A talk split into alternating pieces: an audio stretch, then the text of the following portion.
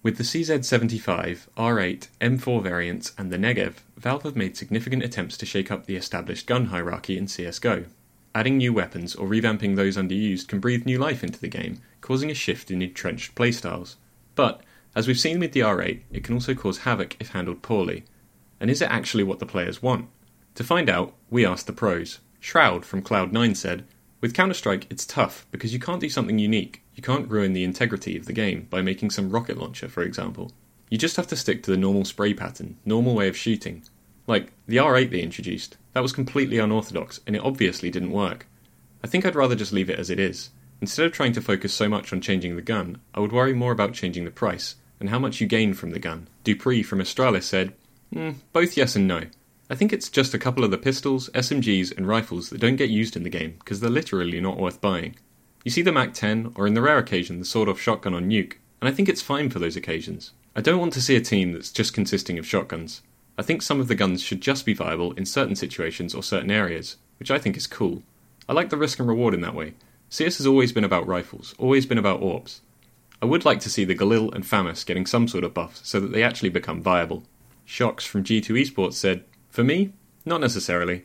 It's cool if they want to, but it's not necessary. I mean, CS has been here for what, 20 years? And it's almost 20 years, and I mean, it's still there. It's still growing. And it's not because of changes like the Negev.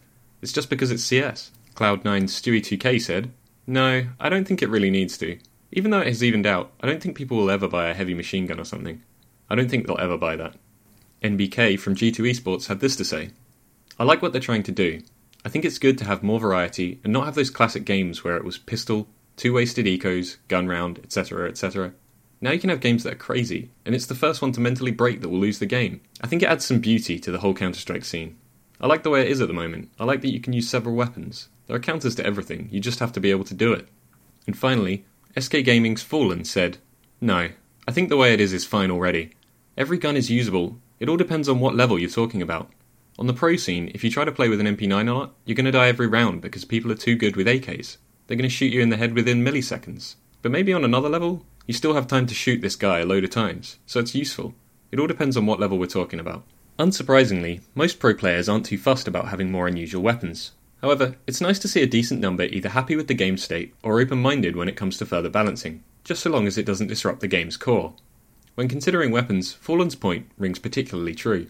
While a gun like the Bizon or MP9 might serve little purpose on the pro scene, for those new to the game or playing at lower ranks, it can fit a role perfectly. We may adore watching the Apex, but CS is a game played on many levels, and each weapon can find a place in them.